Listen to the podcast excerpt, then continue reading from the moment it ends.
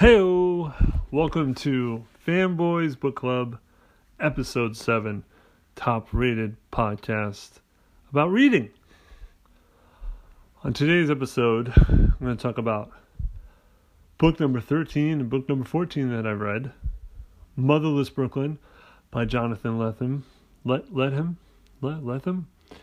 And the Best of Richard Matheson by Richard Matheson.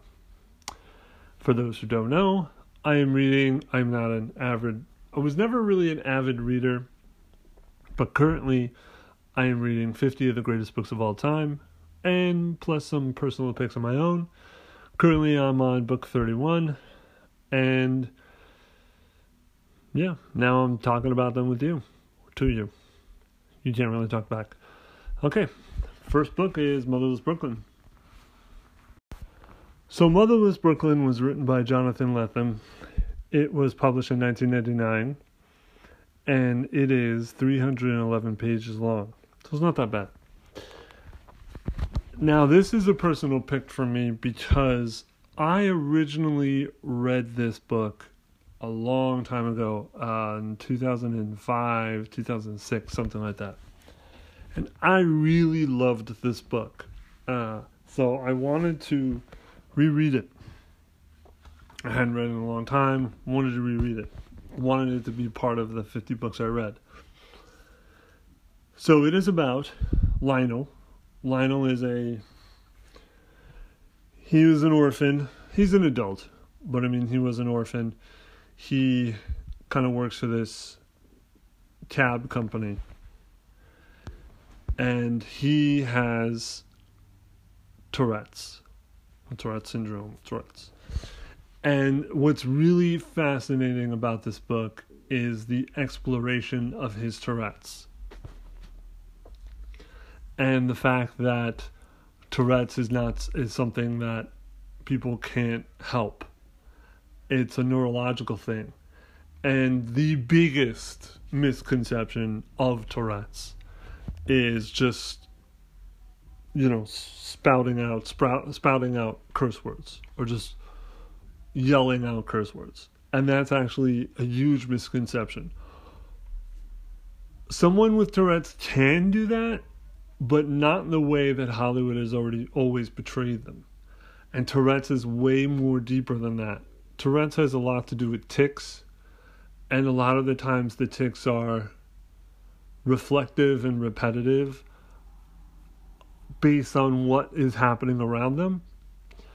And for instance, they can repeat a phrase or repeat a word that they've heard or repeat a uh, physical, something physical like a tapping or a movement, and their brain just misconstrues it into this weird tick, like almost like a a warp so they see something or hear something and their brain picks that specific thing and then they repeat it but almost in a warp.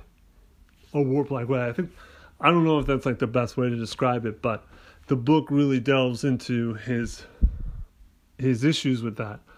And a lot of the Tourette's is goes hand in hand with OCD. So for an example in the book, Lionel likes White Castle. And so he always buys the exact amount of White Castles every time. And every time he takes, he has like a, um, he has like a step by step thing he always does with the with the White Castles. He takes one burger, and he hits all four corners of the burger, always in the same sequence, and then he he just eats the burger in one whole bite, and then he takes another one, does the same thing, and when that's disrupted and when someone takes one of the burgers, he freaks out and it kind of disrupts his Tourette's. So anyway, he uh, has a mentor uh, who who's pretty much in the mob, a low a low douchebag in the mob, and his uh, his mentor dies, and so Lionel kind of tries to figure out why he died and what happened to him he's part of this taxi service, but secretly they work as detectives or private eyes. Um, so yeah, it's a mystery and it really delves into this Tourette's. I remember reading it for the first time and I was just so I learned so much about Tourette's because of this book. Because Jonathan Lethem goes into so much detail and he did so much research on this. And that is the catch of the book. That's what brings you in, is the Tourette's. Unfortunately, in my second reading of this, that's pretty much the only draw of the book. Um, I had to like when I was reading, I was like thinking, man, this this mystery does not hold up. It's very flimsy, it's very unnecessary, and there's really no point to it. Uh, Lionel is a loser, and he's basically just like a fat loser, and you know, so, sort sort of sort of begs the question: Is he a loser because of the Tourette's, or, you know, is he just a loser in by itself, by himself, like without adding the Tourette's to it? Because again, the other issue with having Tourette's is it's a big um, social. It, it turns him. It really just makes him into a social pariah because in every situation he goes to, he just blurs out this these incoherent um, phrases that make no sense, and everyone's just like, "What the fuck is wrong with you?" And mind you, this is supposed to take place in modern times, so it came out in '99, so it's supposed to take place in '99. And I understand that people still at that time were not uh, completely up to date on Tourette's and uh, really understood what it was, but it just seems like a lot of their reactions are reactions that you would get if the setting was 1950 or 1960 or even 1970. But it's 1999, and you would think people would be a little bit more sensitive, you know, and it's like he just blurts out this nonsense. And instead of thinking, well, maybe there's something medically wrong with him, they're just like, are you fucking, you know, mentally challenged? And it's just like, no.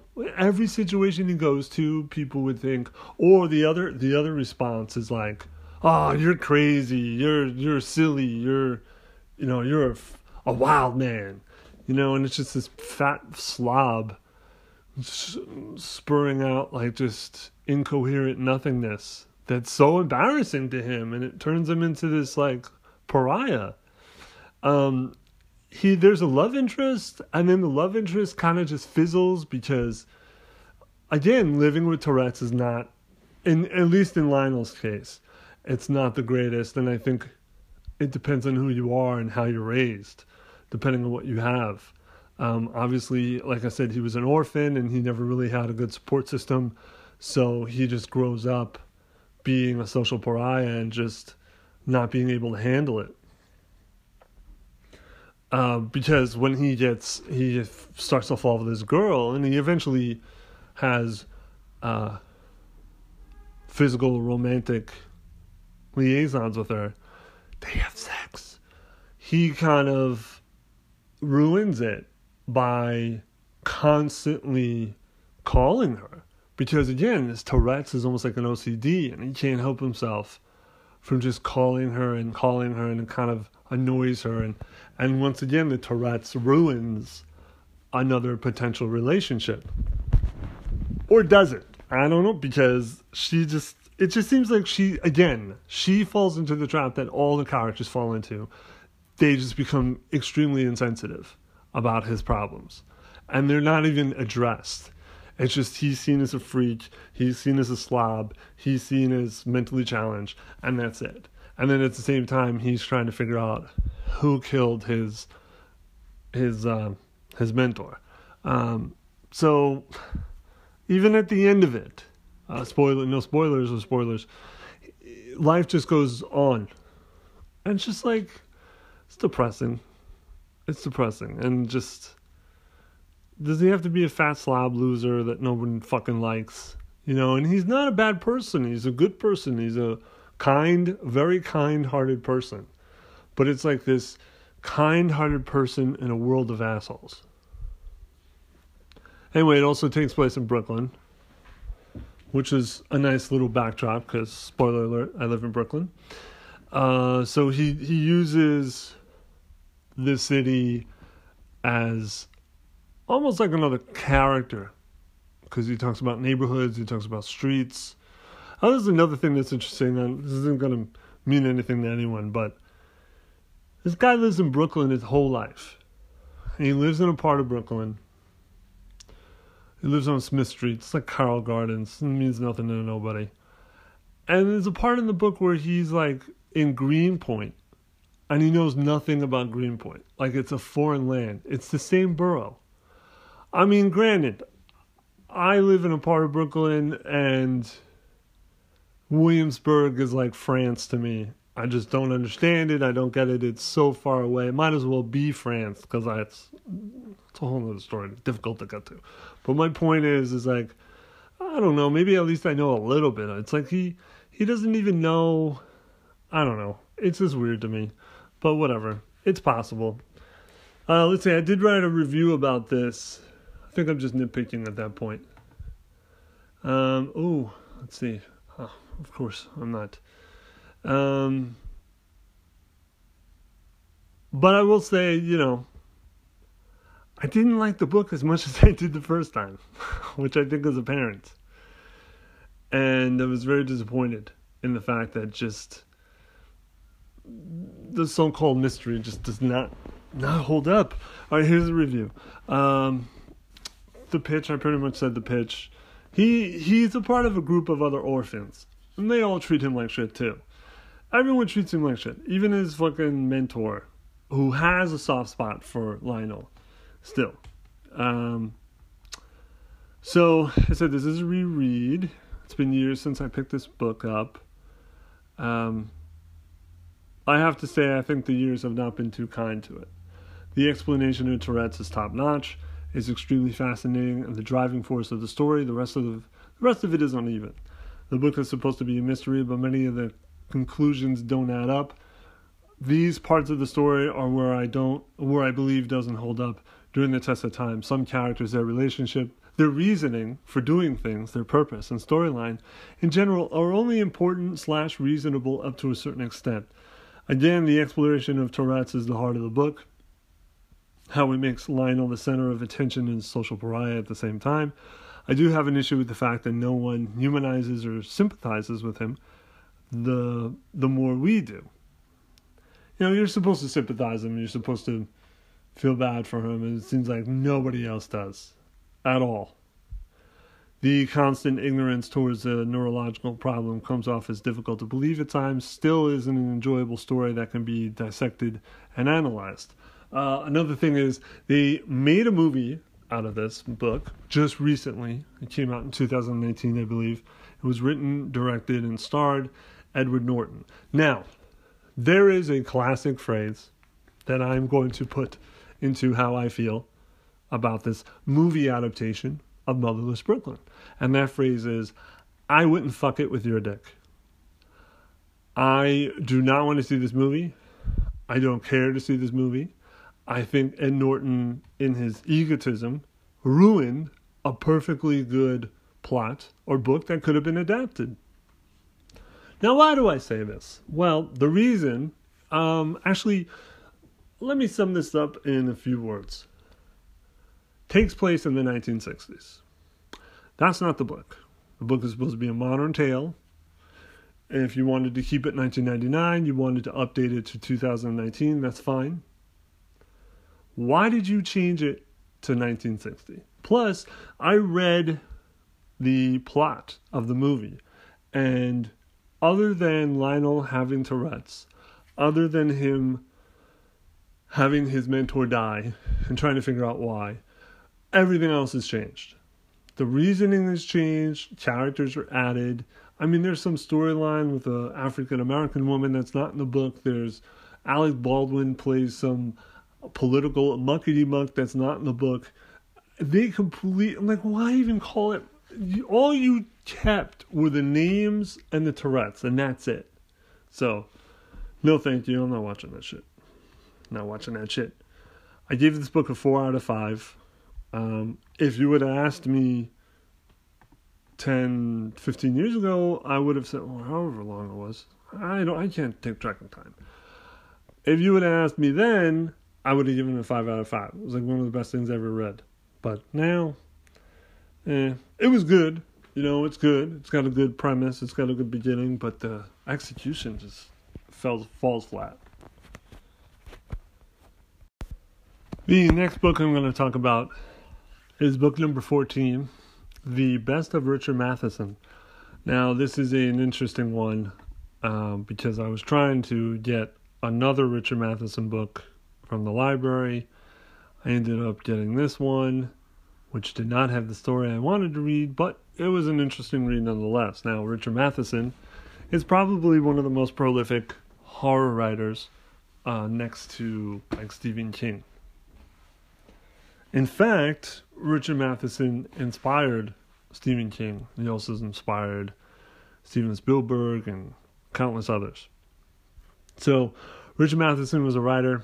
He wrote short stories, long stories. He wrote for TV. He wrote for movies. Uh, one of his most famous things that he wrote for was The Twilight Zone. He wrote The Twilight Zone. He wrote a lot of Twilight Zone episodes. Some of his episodes became movies. Um, his most famous Twilight Zone movie, uh, excuse me, Twilight Zone story, is the uh, Terror on 38,000 feet. That's not the name of it. Uh, it's the one with William Shatner where he sees a gremlin outside of the airplane. Uh, that was remade into the Twilight Zone movie. It was remade for the Twilight Zone remake with Jordan Peele. Uh, so a lot of his stories and a lot of the things that he's written have been adapted. The the most his most famous book or story that, that's been adapted is I Am Legend. So I Am Legend, obviously, the last time it was adapted was in 2007 with uh, Will Buch Smith, and uh, that again, I Am Legend is one of my favorite books of all time, my favorite stories of all time. I read that again. I read that later on, but uh, right now it's just his short stories, mostly short stories. A lot of the short stories were turned into movies, TV shows. I'm trying to think. Um, other books, Stir of Echoes was turned into movies. What Dreams May Come was turned into a movie. Uh, he did a Twilight Zone episode called The Box, which was turned into a movie. Um, some of his. Uh, there was an old TV movie called Trilogy of Terror, and it was in the 70s when they used to do when they they when TV TVs used to do um, TV movies. I think there was no real TV movies anymore. So anyway, all three there was a trilogy of horror stories, and they were all adapted from Richard Matheson books, uh, short stories. So he wrote a lot. Uh, Real Steel is, I think, one of the last things that they adapted. That was from a, uh, you know, with Hugh Jackass. Uh, that was a uh, Zone story. So anyway, he's written a lot, and he's influenced a lot. So, the Richard Matheson, the best of Richard Matheson, came out in 2017 and it was uh, edited by this guy Victor LaValle, and he was a friend of Matheson's, or he eventually became a friend of Matheson. I think he was a fan, and then he became a friend. Uh, sadly, Richard Matheson passed away a few years ago.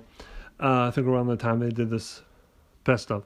So this Victor LaValle guy, he took a lot of his short stories, Matheson's short stories, and compiled them uh, into this best of. So this was just based based on his preference, but also he took stories that were very famous and uh, well known. So Richard, Ma- Richard Matheson's style is very interesting because some of the stories read like Twilight Zone episodes. Um, but you also have to understand that some of these stories became uh, Twilight Zone episodes. So if you're not familiar with Twilight Zone, it was an anthology series uh, that mixed science fiction, thriller, sometimes horror, and a lot of the story arc was just basically set up, set up, and there was always a twist at the end, usually a twist at the end. And uh, a lot of the times the stories reflected what was going on at the time, 60s, you know, some socialist, socialist, some socialism uh, uh, stories, things about socialism, you know, things going on at the time. Whatever, don't listen to me. So, um, some of the stories were good. I mean, there were a lot of stories. I can't remember how many there were, but um, there were a lot. And out of them, probably, I don't know, more than half, probably more than half, were really good. Um, I mean, you could see why he's very influential, and that it's funny because I I get into it more, but there's a story where there's a killer doll. Like one of the stories is a killer doll. And a lot of his stories that got published were I mean his stories range from 1950 to 2008. But a lot of these stories were like the 50s or the 60s. And that's basically child's play. I mean there had been a Twilight Zone episode about Chiller dolls before, but the this one in particular was a lot more almost like action because in his story the doll hunts a person like literally hunts them. And in many ways that's what you know certain scenes of child's play was like. Not knowing where chucky was and chucky surprising them and because he's so small he's able to hide behind things it was it felt very much like a child, child's play it's like Richard Matheson, like even Steel, like he wrote Steel, or or it ended up becoming real Steel. I mean, androids. I mean, he I don't know. He wrote a lot about a lot of stuff, but the the the Chucky thing, I was thinking about when I read this. It's like this is a precursor to Child's Play. Like I'm sure he's like one of the building blocks, influences, of what would eventually become Child's Play. Uh, anyway, I wrote a review. So, uh, 33 short stories. So out of the 33, uh, claimed sci-fi horror writer Richard Matheson collected blah blah blah includes his most famous short stories, many of which were adapted as Twilight Zone episodes or movies. Uh, so one of the stories is the uh, aforementioned Terror on 33,000 feet. And it was good um, but it's outdated because, you know, first of all, the original title was, uh, let's see, hold on. where's Twilight Zone? Um, I don't can't find it now. Anyway, it was originally like 33,000 feet. And obviously, nowadays planes fly higher than that. So even when they adapted it for the 1984 movie, 1984, 1985, whatever, uh, they had to update the name of it because airplanes soared higher. And just little things like that, you know, how it's not how airplanes work anymore. Um, you know, back in the day, they used to have people running down the, the running down the runway holding the airplane, you know, until they just all just threw the airplane at once so it could fly. And I'm making that up. Anyway, it was still a good story though. I mean, it's creepy that um, somebody's on a plane and he thinks it's a man. That's another thing. So, I didn't do much research on this, but Gremlins. I know Gremlins is was a Disney property.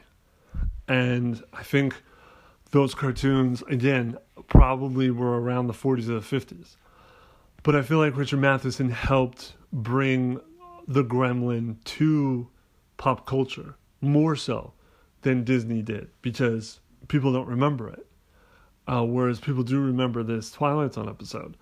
Gremlins come from World War II, where fighter pilots used to think that there were gremlins dismantling their or causing ruckus on their planes, you know, and causing them to fall apart. Things, uh, words escape me. But in any event, I believe that he is like a good reason. Because even when you see the Walt Disney version of Gremlins, they're like pudgy and small and cutesy. Whereas obviously, if you watch the Twilight Zone episode, it's just a man in a monkey suit, pretty much, and with a bunch of makeup on. But in the story, he describes it where it's like it does kind of look like a man, but I think it's like more hunched over and a little bit more monster like. Anyway, um, but yeah, I think a lot of his stories helped influence things that we know today or movies that we know today. All right. So anyway, collection is essentially a greatest hits, highlighting Matheson's best and most popular shorts stories, originally written in various sci-fi and horror magazines. He has a unique style when writing most of the short stories. When it comes to the structure of the stories, most of them remind me of a typical Twilight Zone episode, which is fitting, and there's a reason for that since many of his stories were adapted into. Oh God, let's go on and on. Uh, because these stories are short, sometimes just a few pages long, the setup is quick, and there isn't much of a background on the characters. This works though as it doesn't matter what these people were doing before the short story before the story i mean he's a very good short story writer in the fact that he just gets to the point and lots of times when you're watching movies or tv shows you kind of want to know the reasoning for character it doesn't really matter in the short stories and, it, you could tell it doesn't really matter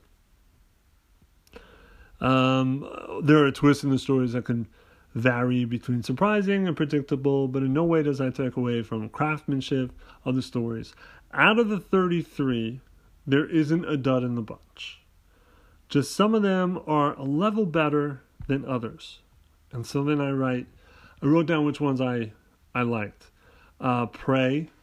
Prey is the one I was talking about.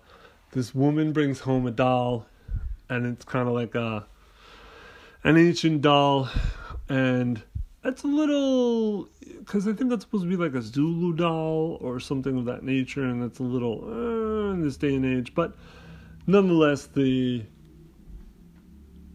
the the the bulk of the story, which is the horror, still shines through. Uh, some of these I don't remember specifically. Ship shape home, where there's a will, um, dining room only, man with a club. Man with the Club was interesting. It was basically about a. Uh, it was modern New York, and there's a man who like beats beats someone else to death with a club, and it just turns out to be a Neanderthal. And for some reason, a Neanderthal just showed up in modern day New York. But it was the way that the people, the modern mind, was trying to wrap itself around what they were seeing. You know, where at first you just think it's this crazy person who killed somebody with a club, but it actually is just a Neanderthal who doesn't know what's going on. Uh, button Button. This was um, turned into a Twilight Zone episode, turned into a movie. Um, a lot of those those expand, especially the movie, expand more on where the button came from and all that bullshit. But this was a really neat short story. Uh, a couple gets a button, you know, they get this device with a button on top, and the person gives it to him and says, "You'll win all this money if you press the button, but someone in the world will die." and it's this great twist at the end. Uh, you kind of see it coming right before it's revealed, but it's still nonetheless fucked up. it's a fucked up. It's a fucked up man. Duel. Duel is a great one. Now, Duel was a TV movie in the seventies, directed by this up and coming director named uh, I don't know if you've heard of him, Steven Spielberg. And I've never seen the movie. I've wanted to, especially after reading this, I've wanted to see the movie. It's basically about a guy driving cross country, he's trying to get home, and he. It's awesome because it deals with road rage before road rage was even a word or a phrase, and so he cuts off this truck driver, and it cuts him off. Something happens where the truck driver isn't happy with what the guy did, and then he, the truck driver, follows him. You of remember this guy's driving like a compact car, like a shitty car, like a typical car, and this guy's got like an 18 wheeler, and he's following him through the highway. And every time the guy tries to get away from him, the truck driver's always there. And it sounds unrealistic, but believe me, it's it's done in a really I mean it is it's cat and mouse. It's cat and mouse to the best uh, way it can be. It's it almost you know Spielberg connection. It almost reminds me of Jaws a little bit. It's just like every time he thinks he's gotten away, and he doesn't realize like the guy doesn't realize how obsessed the truck driver is with him.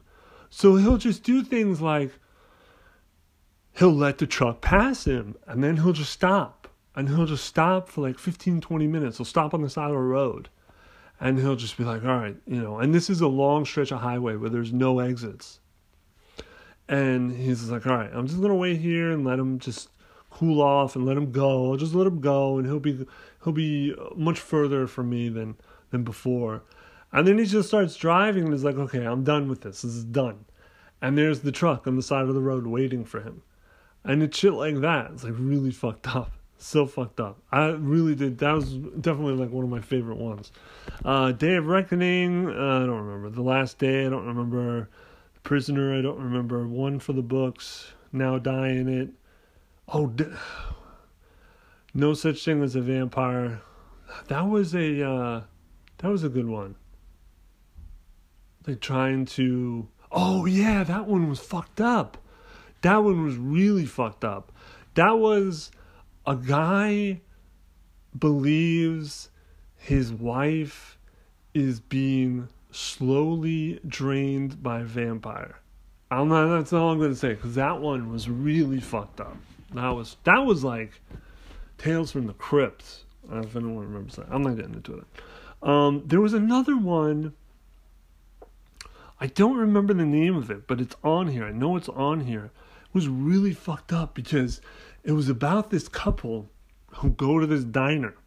They're driving and they want to take a break, and they go to this diner, and uh, they're kind of arguing about what to eat, and and they just want to stop. And the woman, they both go to the bathroom. And the woman goes and there's not that many people in the diner. It's like a really seedy diner in the middle of nowhere. And the woman goes to the bathroom and the man goes to the bathroom. The couple they're husband and wife. And the wife comes out and the husband's gone. And she starts to be like like where's my husband? And the few patrons that are in the diner and even the cook in the diner have no idea what she's talking about and it's really fucked up because it starts off almost supernatural where she's in this position like I know I came in with a husband, I know I have a husband, but no one seems to remember him and she starts to feel crazy a little bit. And there's a lot of reminiscence of other movies and TV shows that have done this since.